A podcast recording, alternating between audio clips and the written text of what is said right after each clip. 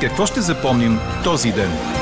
Това е вечерният новинарски Дир подкаст.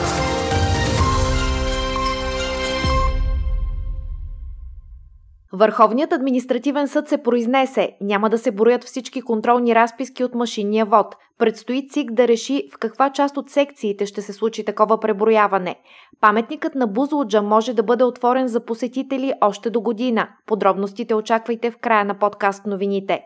Хората с хронични и автоимунни заболявания могат да се вакцинират срещу COVID, но при определени условия, обявиха от Здравното министерство. До седмица ще се вземе решение дали доказаното наличие на антитела ще дава право на зелен сертификат.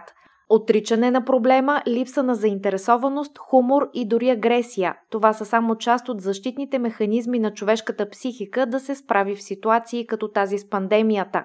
Още от коментара на психотерапевта Детелина Стаменова ще чуете в подкаста. Говори Дирбеге. Добър вечер, аз съм Елена Бейкова. Чуйте подкаст новините от деня. След чувствителното затопляне днес, тази нощ ни очаква ясно време, а утре слънчево с разкъсана висока облачност, показва прогнозата на синоптика Ниво Некитов. Сутринта температурите ще са между 8 и 13 градуса, а дневните ще стигнат до 19 в местата с повече мъгла и до 26 градуса в районите с южен вятър. Отричане на проблема, липса на заинтересованост, агресия, хумор. Това са само някои от защитните механизми на човешката психика да се справи с заливащата ни информация и страх около пандемията – това коментира за подкаст новините психотерапевтът Детелина Стаменова във връзка с днешната ни анкета. Интересува ли ви колко са заразени и починали от COVID?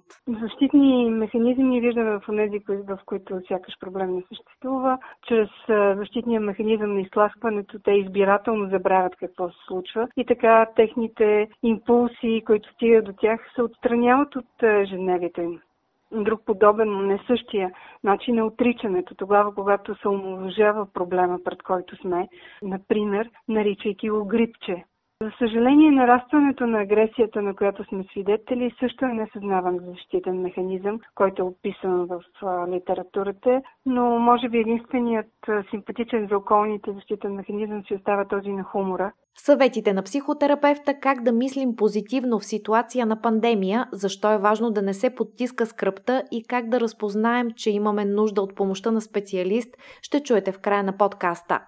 На фона на страха на хората с хронични и автоимунни заболявания да се вакцинират срещу вируса, здравните власти обявиха, че това е възможно, ако заболяването на човек не е в активна фаза към момента на иммунизацията.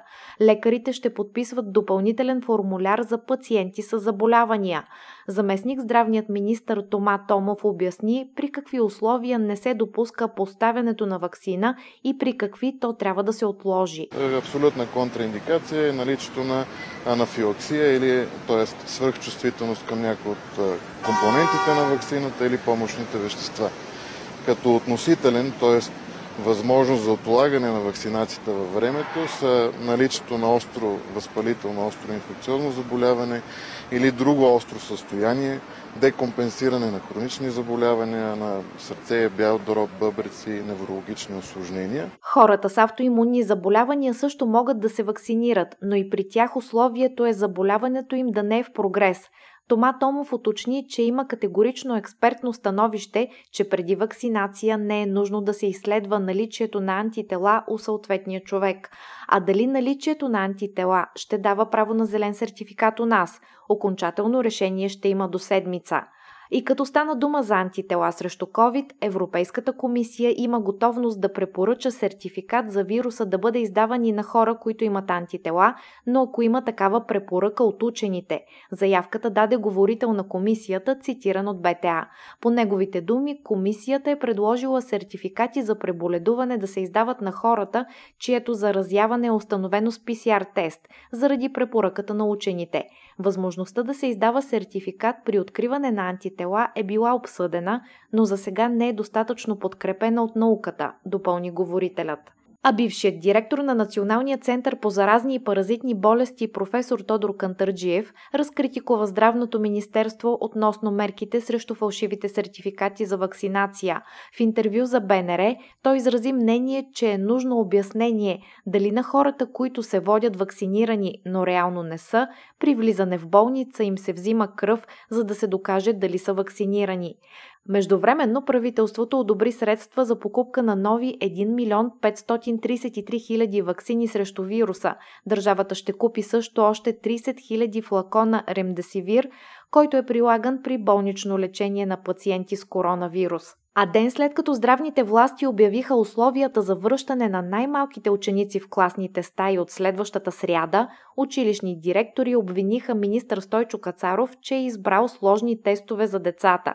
Те са притеснени за тестовете за най-малките, стана ясно от думите на Диан Стаматов, председател на Съюза на работодателите в системата на народната просвета. Според Съюза, тестовете са подходящи за 16-17 годишни ученици, а не за 7 до 10 годишни годишните. Тестовете ще отнемат не 30 минути, а 1 час, което обесмисля мярката, каза Стаматов, като обясни, че очакванията са били това да са близалки и малките деца да ги ползват като на игра. И още за борбата с пандемията. Великобритания стана първата страна в света, която даде разрешение за използване на антивирусното лекарство за COVID, разработено от фармацевтичната компания Merck, при определени условия. За сега не е ясно кога медикаментът ще бъде на разположение, предаде Associated Press. Лекарството е разрешено за употреба при хора над 18 години, които са дали положителен тест за вируса и при които има поне един рисков фактор за тежко протичане на болестта, като например наднормено тегло или сърдечно заболяване. То може да се приема два пъти дневно в продължение на 5 дни от хора на домашно лечение с лека към средна форма на COVID. Какво не се случи днес?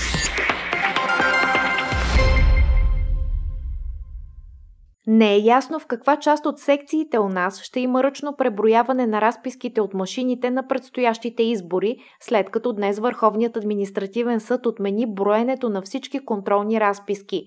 Според решението на съда, единственият документ, който удостоверява резултата от гласуването е протоколът отпечатван от машината.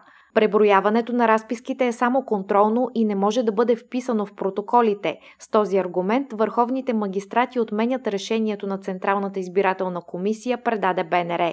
Така те приемат, че ЦИК има право да прави контролно преброяване в какъвто обем прецени, но то не може да влияе на изборния резултат. Говорителят на комисията Цветозар Томов заяви, че решението за това предстои и сподели личното си мнение. Една добре структурирана представителна извадка на секциите би позволила без да товарим всички избирателни комисии да имаме достатъчно гаранции в коректността на работата на устройства за машинно гласуване. Решението на Върховния административен съд дойде след като три политически формации атакуваха решението на ЦИК. Хората, чието доход надхвърля с до 30 лева прага за отпускане на целева помощ за отопление през зимния сезон, ще бъдат подпомогнати еднократно с 300 лева за тази зима, реши правителството. Същото ще въжи и за хората, които са регистрирани като безработни от по-малко от 6 месеца. На такава подкрепа ще имат право и хората с трайни увреждания, самотно живеещите възрастни, самотните родители с деца до 3 годишна възраст и всички рискови групи, които попадаха в условията за получаване на месец месечна помощ за отопление, обясни социалният министр Гълъб Донев. Очаква се помощта да стигне до 50 000 домакинства, а за целта са отпуснати 15 милиона лева. Държавата ще си търси похарчените средства за спасителната операция на кораба Верасу, като следващата седмица предяви разходите към застрахователите, съобщи министърът на транспорта Христо Алексиев. По думите му, до момента операцията е струвала около 2 милиона лева. Алексиев обясни, че корабът вече е собственост на държавата. Има да се изминат определени процедури и е възможно в един момент плавателният съд да бъде продаден, за да може държавата да си възстанови разходите. Той съобщи още, че корабът е преместен, за да може да бъде закърпен и поставен на кей.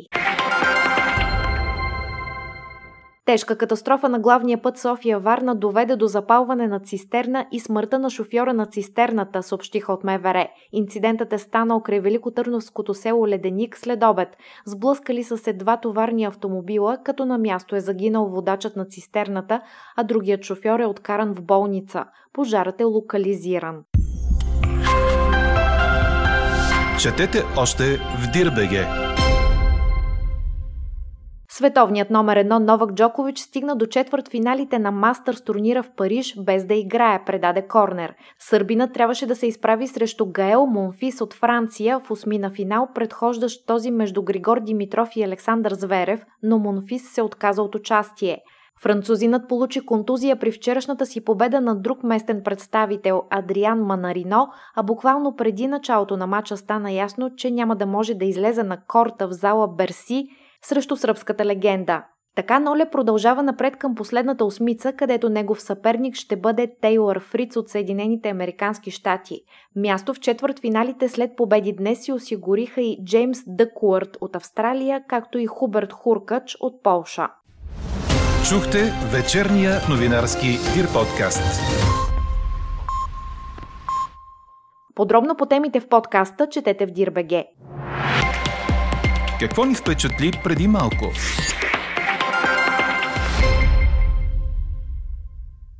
Паметникът на Бузлуджа може да отвори врати за туристи още до година. Това разказа за подкаст новините архитект Дора Иванова, основател на фундация Проект Бузлуджа и двигател на инициативата за запазване на монумента, построен преди 40 години.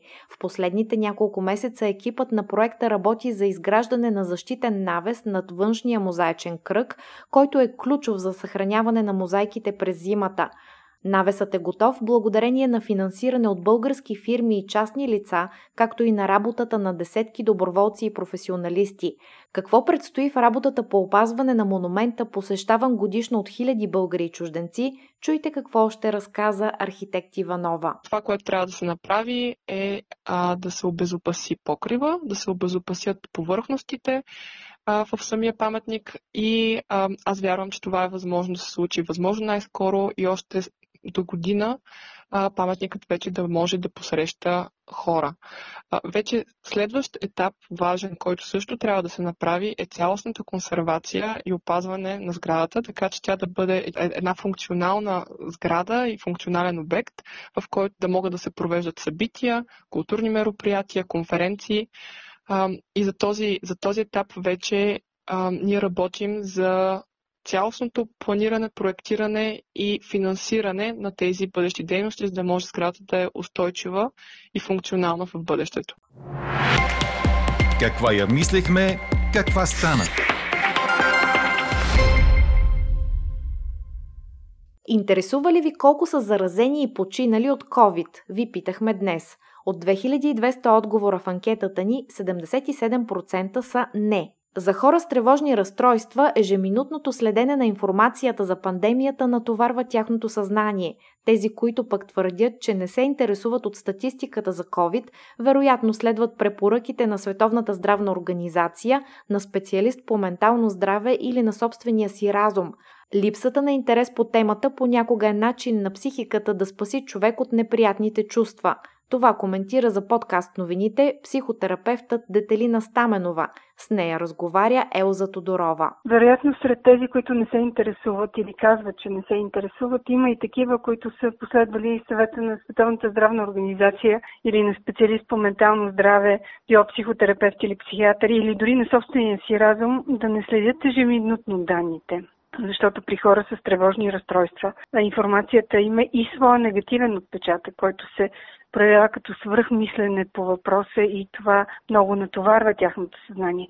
Лично аз познавам и много отговорни към здравето своето и на другите хора, които след първите месеци на пандемията избягват да се срещат с тази информация, въпреки че тя е значима.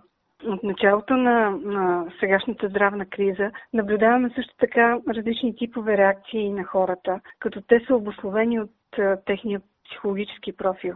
За това разнообразие на поведението към информацията ми се иска да кажа, че това е нещо, което ние не контролираме съзнателно. Т.е. да не се интересувам, понякога е начин психиката ми да ме спаси от ужаса, който бих преживял или от неприятните чувства, които бих имал, когато срещна с нея. Всъщност, единствено чрез методите на психоанализа и психотерапия един човек може да стигне до осъзнаване на тези реакции, като причините за зараждането им, кога са започнали да бъдат полезни за него и едва след една психоанализа или психотерапия може да започне да, да реагира по различен начин в толкова стресова ситуация, в каквато ние сме вече в продължение на година и половина.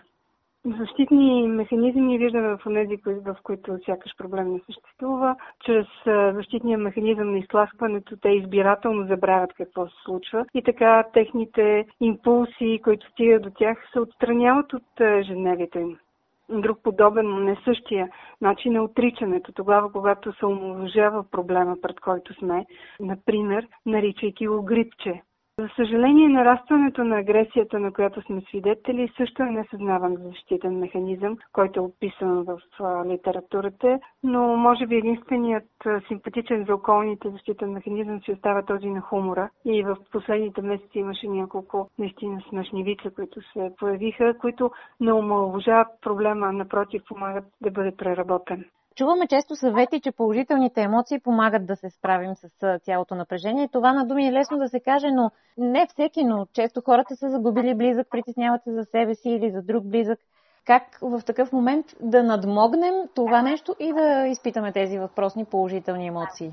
Положителните емоции не означават да се разхождате с еднорози в розова гора. Нито пък да отричаме това, което се случва. И проблемите, които се... Те не са само здравни, те са и економически, например. Положителното мислене може да се каже, че имаме тогава, когато броят на положителните ни мисли е по-голям от този на отрицателните. Не когато нямаме негативни или тревожни мисли. Стъпанът идва от там, че мислите ни могат да създадат альтернативна реалност, която да е плашеща и неподлежаща на контрол, отколкото в действителност е.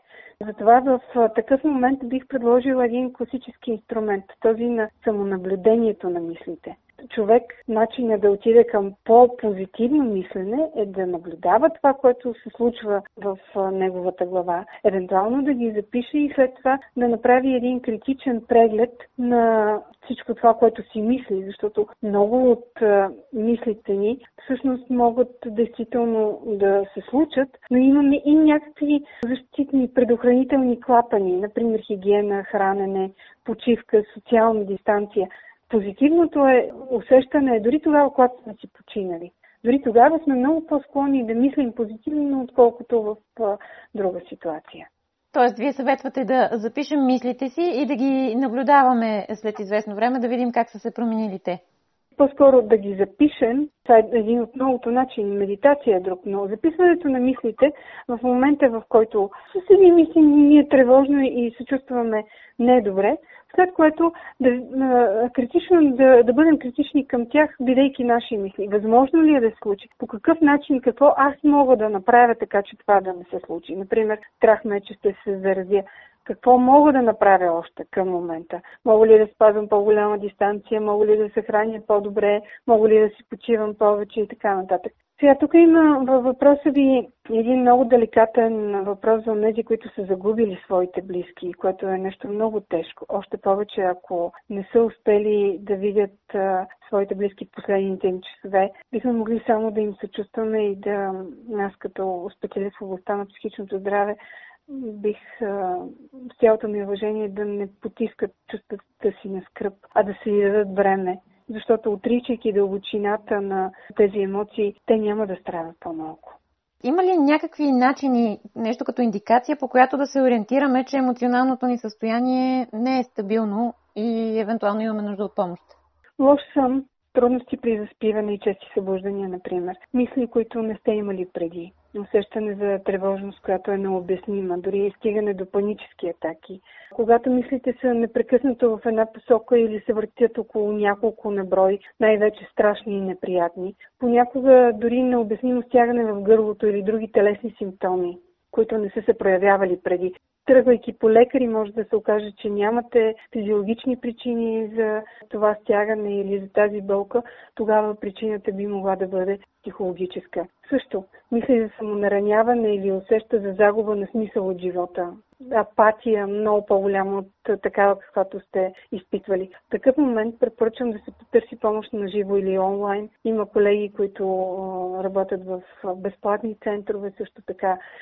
Ако не, не се усещате като да може да говорите за нещата, които ви тревожат, някога и посещения при личния лекар или при психиатър могат да са едни също много значими говорене в защитена среда при близък, който не ви съветва да мислите позитивно, защото не е възможно човек да мисли позитивно, ако се чувства зле, но някой, който би могъл да ви изслуша, е много важен момент в това да потърсите помощ, дори да е на някой значим друг.